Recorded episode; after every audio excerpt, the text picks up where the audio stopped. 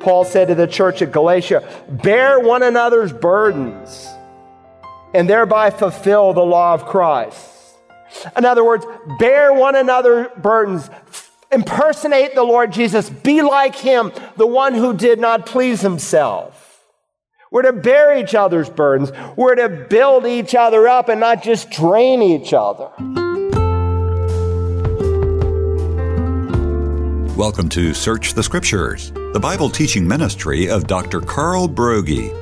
Dr. Broggi is senior pastor at Community Bible Church in Beaufort, South Carolina. We are in Romans chapter 15, and in a message entitled Christian Unity, we're looking at three marks of a healthy, unified New Testament church. As we pick up, Dr. Broggi notes that one of the marks is a congregation that's not seeking or satisfied to please others, but one that's committed to pleasing and satisfying God. He also looks at the difference between neighbor pleasing and men pleasing. Let's join Dr. Broggi. But of course, there are no contradictions in the Bible. The Spirit of truth inspired it all. There's no contradictions at all. And to add to the add fuel to the fire, he said this to the Colossian church: Slaves, in all things, obey those who are your masters on earth, not with external service as those who merely please men, but with sincerity of heart, fearing the Lord. In addition, he said to the church at Thessalonica, but just as we have been approved by God to be entrusted with the gospel, so we speak, not as pleasing men, but God who examines our hearts. Obviously, there's no contradictions between these texts in 15 and verse 1.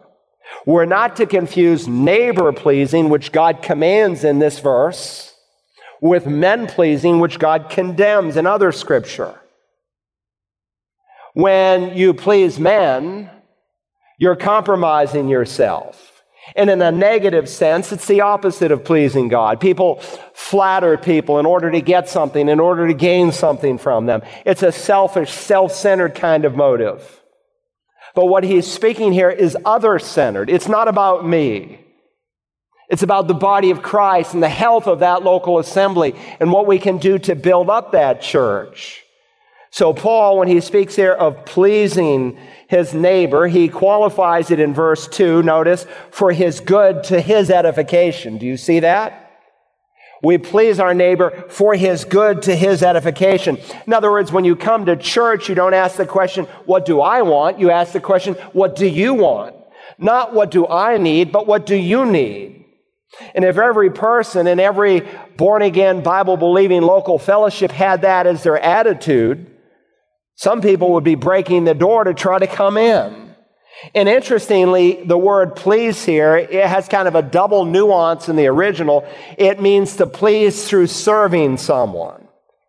And Paul gives us a theological foundation for doing it in verse 3. Notice what he says. For, here's the reason, because even Christ did not please himself. Now hold your finger here and turn to the book of Philippians. If you're new to the Bible, right after Romans, you go through 1st and 2nd Corinthians, and then you come to four short books Galatians, Ephesians, Philippians, and Colossians. Go everywhere preaching Christ. It's easy to remember. Galatians, Ephesians, Philippians. And go to Philippians chapter 2, because Paul further explains this simple statement made here in Romans that Christ, even Christ, did not please himself. He is our example. Christ of all people, the second member of the Trinity is to be our example. And if anyone ever had the right to say, I'm going to do it my way, it was the Lord Jesus. But he didn't. The one who created the universe, the one who left the fellowship of the Holy Trinity, the one who was worshiped by angels, took on the form of a servant. And he became a man, and we read here in verse 8, notice, being found in appearance as a man, he humbled himself by becoming obedient to the point of death, even death on a cross.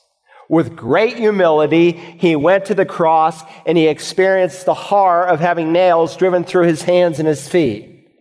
In addition to that, he experienced shame as he was publicly crucified naked, as they exposed crucified individuals.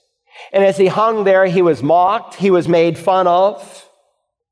But the worst part of the crucifixion was not the physical torment that he went through. The worst part of the crucifixion is that he was forsaken by God himself. Eloi, Eloi, lama sabachthani. My God, my God, why hast thou forsaken me? The one who knew no sin became sin. He became the receptacle of sin and that perfect, precious fellowship that he had known from all of eternity past was for the first time broken. Now, the Father did not force this upon the Lord Jesus. The Bible describes Christ's death on the cross as an act of obedience. That presupposes free will. It was the Father's will for him to become the substitute, but he willed to obey. He had a choice and he humbled himself through his arrest, through his trial, through the crucifixion, and through the most climactic part of the crucifixion where he is forsaken by the Father. And so literally this verse reads that Jesus humbled himself. Literally it says, even a cross kind of death. A cross kind of death. Now remember the context of this verse. In this chapter in Philippians, he's speaking about unity in the local church.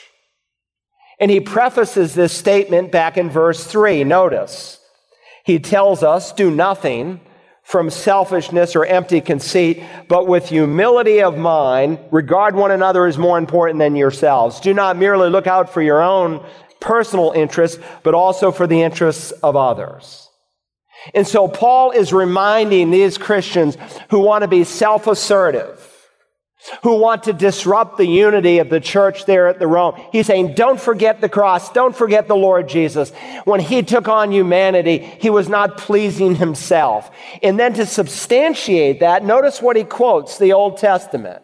Where does this come from? Do you see the change of typeset there in your Bible? That tells you it's an Old Testament quote. Where does it come from? Don't look at me. Look down under your Bible. Find it. Where is it from? Anybody? Psalm where? Psalm 69. There it is. It's from Psalm 69. Now, I want to highlight that in your thinking this morning because Psalm 69 is one of the great messianic psalms of the Old Testament, like Psalm 22. Line upon line upon line upon line upon line of prophecy is described a thousand years ever before it happens when King David writes not of himself, but what the one who had come through his loins, who had come from the house of David, would ultimately do. I have it opened in front of me. In Psalm 69 and verse 4, it says that the king would be hated without a cause it says, Those who hate me without a cause are more than the hairs of my head. Question. And he speaks here of his own people. Did they, the Jewish people, hate him without a cause? Absolutely. John records he came to his own, but his own did not receive him. In fact, the very first time he goes into the synagogue there in the city of Nazareth, and he opens up the prophet Isaiah that is handed to him, and he speaks of his fulfillment of that prophecy. The people are filled with anger and rage, and they bring him to the brow of the hill. Some of you have been to that very spot, and they want to throw him over the cliff. They hated him without a cause. Here in verse 8 of this psalm, it says, I've become estranged from my brothers and an alien to my mother's son. Was Christ rejected by the biological sons of his mother, as David wrote? Yes, of course he was. Mary and Joseph had normal marital relations after the Lord Jesus was born. And Mark's gospel tells us by name four of his brothers, and then that he had sisters. It's in the plural. So there were at least six children in the home that he was raised in.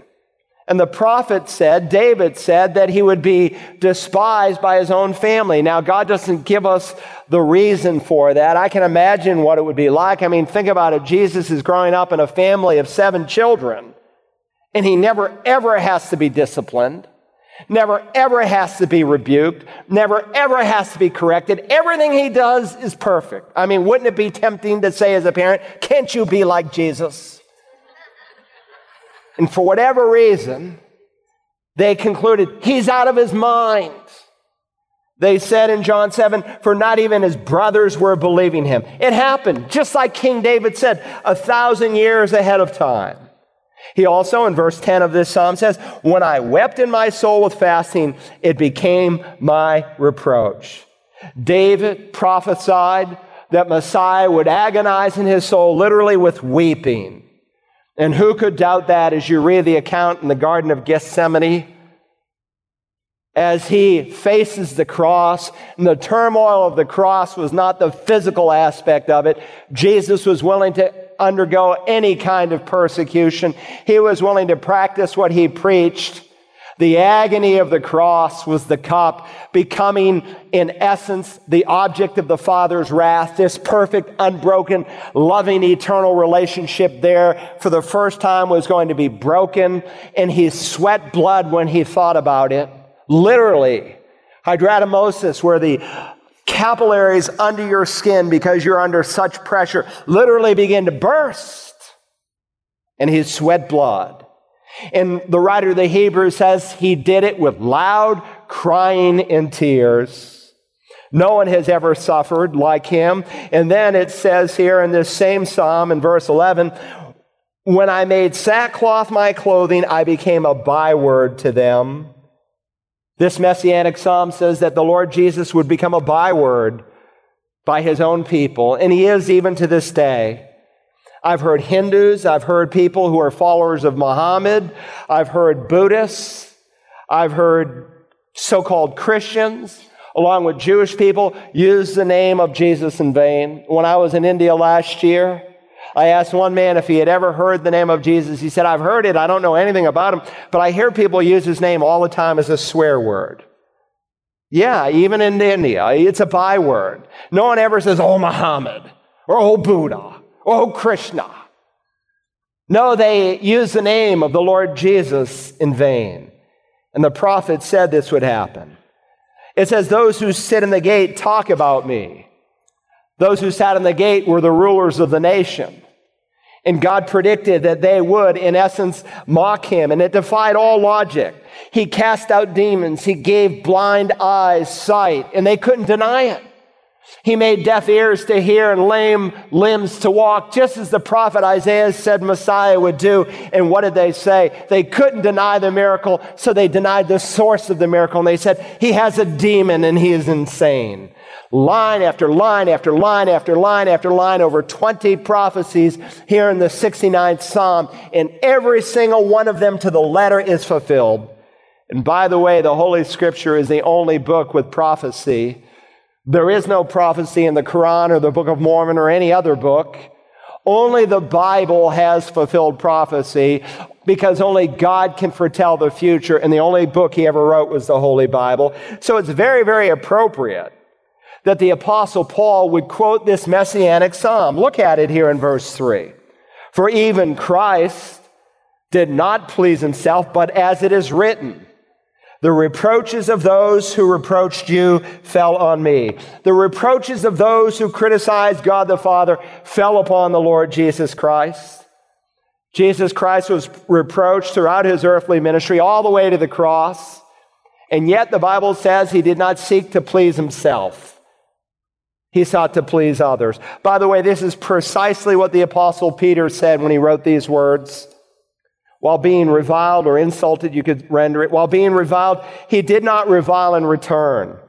And while suffering, he uttered no threats, but kept entrusting himself to him who judges righteously. And he himself bore our sins in his own body on the cross so that we might die to sin and live to righteousness. For by his wounds you have been healed. By the way, our charismatic brothers use this to argue for healing in the atonement. But when Peter quotes the prophet Isaiah, by his wounds you'll be healed, he applies it not to physical sicknesses, but to spiritual sin that needs to be forgiven. Listen, he came not to please himself. And every time we take the Lord's Supper and I crush that bread in my teeth. I try to remember that, like Christ, I am not to please myself. That when I taste the tang of that juice, like the Lord Jesus, I am not to please myself. But that's what we do every time we sin. And that's what these Christians in Rome were doing. Remember the context. Instead of exercising their freedoms in a godly way, they were doing it in a divisive way. And those who were weak were in essence attacking them. And there was this fight within the church. Paul said to the church at Galatia, bear one another's burdens and thereby fulfill the law of Christ. In other words, bear one another burdens, impersonate the Lord Jesus, be like him, the one who did not please himself. We're to bear each other's burdens. We're to build each other up and not just drain each other. But there are Christians in the church, they just drain you. And they go, here he comes again, Mr. Drain. Here she comes again, Mrs. Drain. They're going to suck it all out of me. Why? Because they're so full of themselves. And as a pastor, you pour over them, you try to help them and try to give them the means to get past some of these sins that have just a hold on them and they're back all over again. Why? Because they're filled with self, pleasing self, doing their own thing. When we are to be other centered, and it becomes a great hindrance to the unity, unity of the church when we're seeking only to please ourselves. Now, that's the first mark here in Romans 15. The mark of a dynamic, healthy church is that a unified church is a strengthening church. Number two, a unified church is a scriptural church. So, having just quoted Psalm 69 here in verse 3, the Holy Spirit of God brings to Paul's mind in verse 4, while he's thinking about the Old Testament, the value of the Old Testament scriptures in your walk with the Lord. Look at verse 4. For whatever was written in earlier times, you ought to write above those two words, earlier times, Old Testament, because that's what he's speaking of. And one of my commitments from this pulpit is to give you a balanced diet. And for those of you who've been here a long time, you know that typically I teach a New Testament book and then an Old Testament book, and then a New Testament book and then an Old Testament book. Why? Because of what the Old Testament can teach us. All scripture is given by the breath of God Almighty and is profitable, Paul said to Timothy. And here he tells the church at Rome, for whatever was written in earlier times, was written for our instruction, so that through perseverance and the encouragement of the scriptures of the Old Testament, we might have hope. Again, the earlier times is a reference to the Old Testament scriptures and is reminding us that the instruction and the encouragement and the application of the Old Testament did not exhaust itself with that error. In other words, the Holy Spirit of God moved upon those men of old, not just to write for their day, but for our day as well. And when you read the Old Testament scripture, as you read biography after biography after biography, it instructs us with real living people. And you begin to see how folks were able to live above their circumstances by trusting God. And so he says they were written, notice why? So that we might have hope. And I suppose there's no portion of the scripture that will give you more hope than the Old Testament. When you read people like Abraham and Jacob and David and Noah and Deborah and Ruth and Jeremiah, they just put steel in your spine. I mean, think about Jeremiah. He preached for 40 years. And for 40 years, he was ignored and spurned by the people of Israel. And he witnessed the demise of his own people as he prophesied, and the Babylonians came and they carried away the southern kingdom. And he wrote about his heartbreak in the book of Lamentations. But through it all, he never lost hope.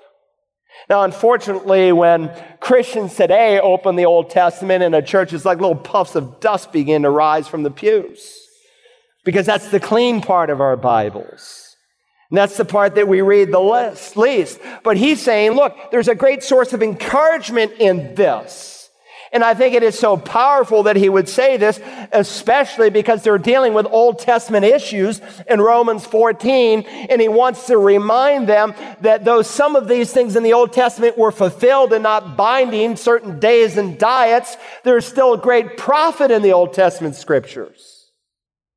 And I think it's interesting that he comments on the Old Testament, especially as we think about it in our day, because there are pastors and theologians and seminary professors and so called scholars who, more than anything else, love to attack the Old Testament. And they do it under the science of what's called higher criticism.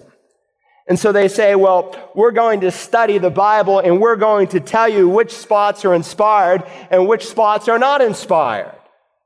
And so we have these teachers and professors who believe the Bible is inspired in spots, and of course they're inspired to spot the spots. And they say, well, this is the Word of God, this is not the Word of God. This portion is inspired and this portion is not inspired.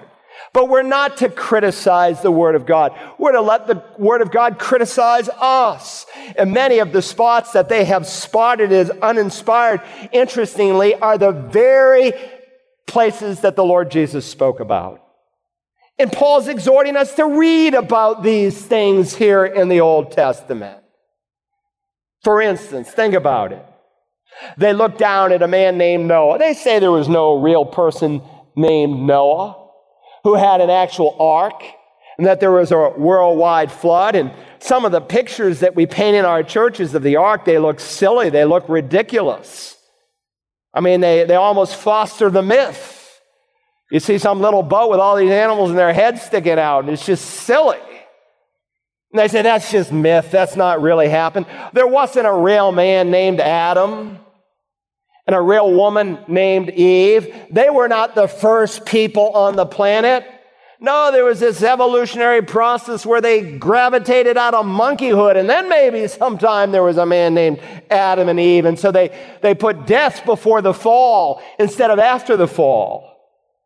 And they criticized the account of Jonah being swallowed by a great fish, and they poke fun at, a, at Lot's wife being literally turned into a pillar of salt. And they laugh at the prophet Daniel because his prophecies are so incredibly precise. All they can conclude in their finite minds is that they were written after the fact between the two testaments, that he did not live six centuries before Christ, but two centuries before Christ, and he was recording history, not prophecy. But again, what I find so fascinating is that the very text that they criticize are the very texts that Jesus tends to quote. In his omniscience, it's like he looks down the corridors of time to the last of the last days and he sees the higher criticism that we would face. And so Jesus said in Mark 10, have you not read? He who created them made them male and female. And then he'll go on and say, For this cause a man shall leave his father and mother and shall cleave to his wife, and the two shall become one flesh. He institutes marriage. What did leaving father and mother have to do with Adam and Eve? Absolutely nothing. They had no father and mother. They were the first who are a direct creation of God. But God is establishing marriage between a man and a woman. And so last week, one of the higher uppity ups in the Episcopal Church came out again and said that marriage does not need to be defined between a man and a woman. And listen, these pastors, these theologians, these politicians in the name of political correctness who say that homosexuality is fine and we ought to embrace it and celebrate it are liars. And they are contradicting the plain word of God and the words of Jesus Christ. Uh, one of the longest sermons I ever preached is entitled, Is It Okay to Be Gay? And I preached it because it is such a hot issue in our day. And it's on YouTube if you're interested. And I went through every single passage of the Bible that deals with the subject. And the only conclusion you can say is that text is wrong that that part is not inspired, and that's what they're saying under the banner of higher criticism. Jesus used Lot's wife as an illustration for his second coming to be ready because she was not. And so he said in Luke 17 32, remember Lot's wife. In Matthew 24, also in reference to his second coming, he said, For the coming of the Son of Man will be just like the days of Noah. Oh, there's a real fellow named Noah. For as in those days before the flood, they were eating and drinking, marrying and giving in marriage until the day that Noah entered the ark. And they did not understand until the flood came and took them away. So will the coming of the Son of Man be. Likewise, when speaking of that coming Great Tribulation period, the worst time that human history will ever know. It's 9 11 multiplied by a million. Jesus said, in the middle of the Great Tribulation, right at the halfway point, he said, Therefore, when you see the abomination of desolation, the Bible refers to that event when the Antichrist will go into a temple there on the mount in Israel, right in the middle of the great tribulation period, and he will make himself out to be God. The abomination of desolation, which was spoken through Daniel the prophet. When you see that, then listen up. He doesn't call him Daniel the historian, but Daniel the prophet. In like fashion, he said this to the unbelieving Pharisees this generation is a wicked generation. It seeks for a sign, and yet no sign will be given to it but the sign of Jonah. For just as Jonah became a sign to the Ninevites, so will the Son of Man be to this generation. And then in the parallel account, he adds in Matthew, for just as Jonah was three days and three nights in the belly of this sea monster, so will the Son of Man be three days and three nights in the heart of the earth. The Lord Jesus linked the actuality of his resurrection to the actuality of the fact that Jonah, in his ministry, the Ninevites, spent three days in the belly of a great fish. One pastor told the story of a little girl there in his church as she waited outside the Sunday school classroom for her parents to go to big church. And he noticed that she had a big Bible storybook under her arm and he said, Well, what's that you have there in your hand? And he was being a little mischievous. And she said, Well, this is my Bible. This is my storybook about the Bible. He said, Oh, really? Well, what did you study today? Well, we studied about Jonah and the great fish. The pastor said, Well, tell me something. Do you, do you really believe that Jonah was swallowed by a great fish? She said, Of, of course, it's in the Bible. He said, You mean to tell me that you believe that a man could be swallowed by a great fish and live in that great, great fish for three days and survive? She said, Yes, Pastor, there's stories in the Bible, and we talked about it today, and God said it, and I know it's true. Then he said to her, Well, can you prove to me the story is true? And she kind of bit her lip and thought for a second. She said, Well, when I, when I get to heaven, I guess I'll ask Jonah. And he said, Well, what if he's not in heaven? She said, Then you ask it. If God said it, we can believe it, and we should seek to obey His word and to please Him. To listen to this or any of the messages in our series from the book of Romans, use the Search the Scriptures app, available for smartphones and tablets at the Apple Store or Google Play Store. You can also visit us online at searchthescripture.org or call and request Unity in the Church program ROM 68 on CD or DVD. Our phone number is 877 787 7478. Tomorrow, Pastor Carl's wife Audrey is in this time slot with her program for women, Mothering from the Heart. You can also check out Audrey's podcast, Rare But Real, on Apple, Google, and Spotify podcast platforms. And join us again Monday when we continue our look at unity in the church as we search the scriptures.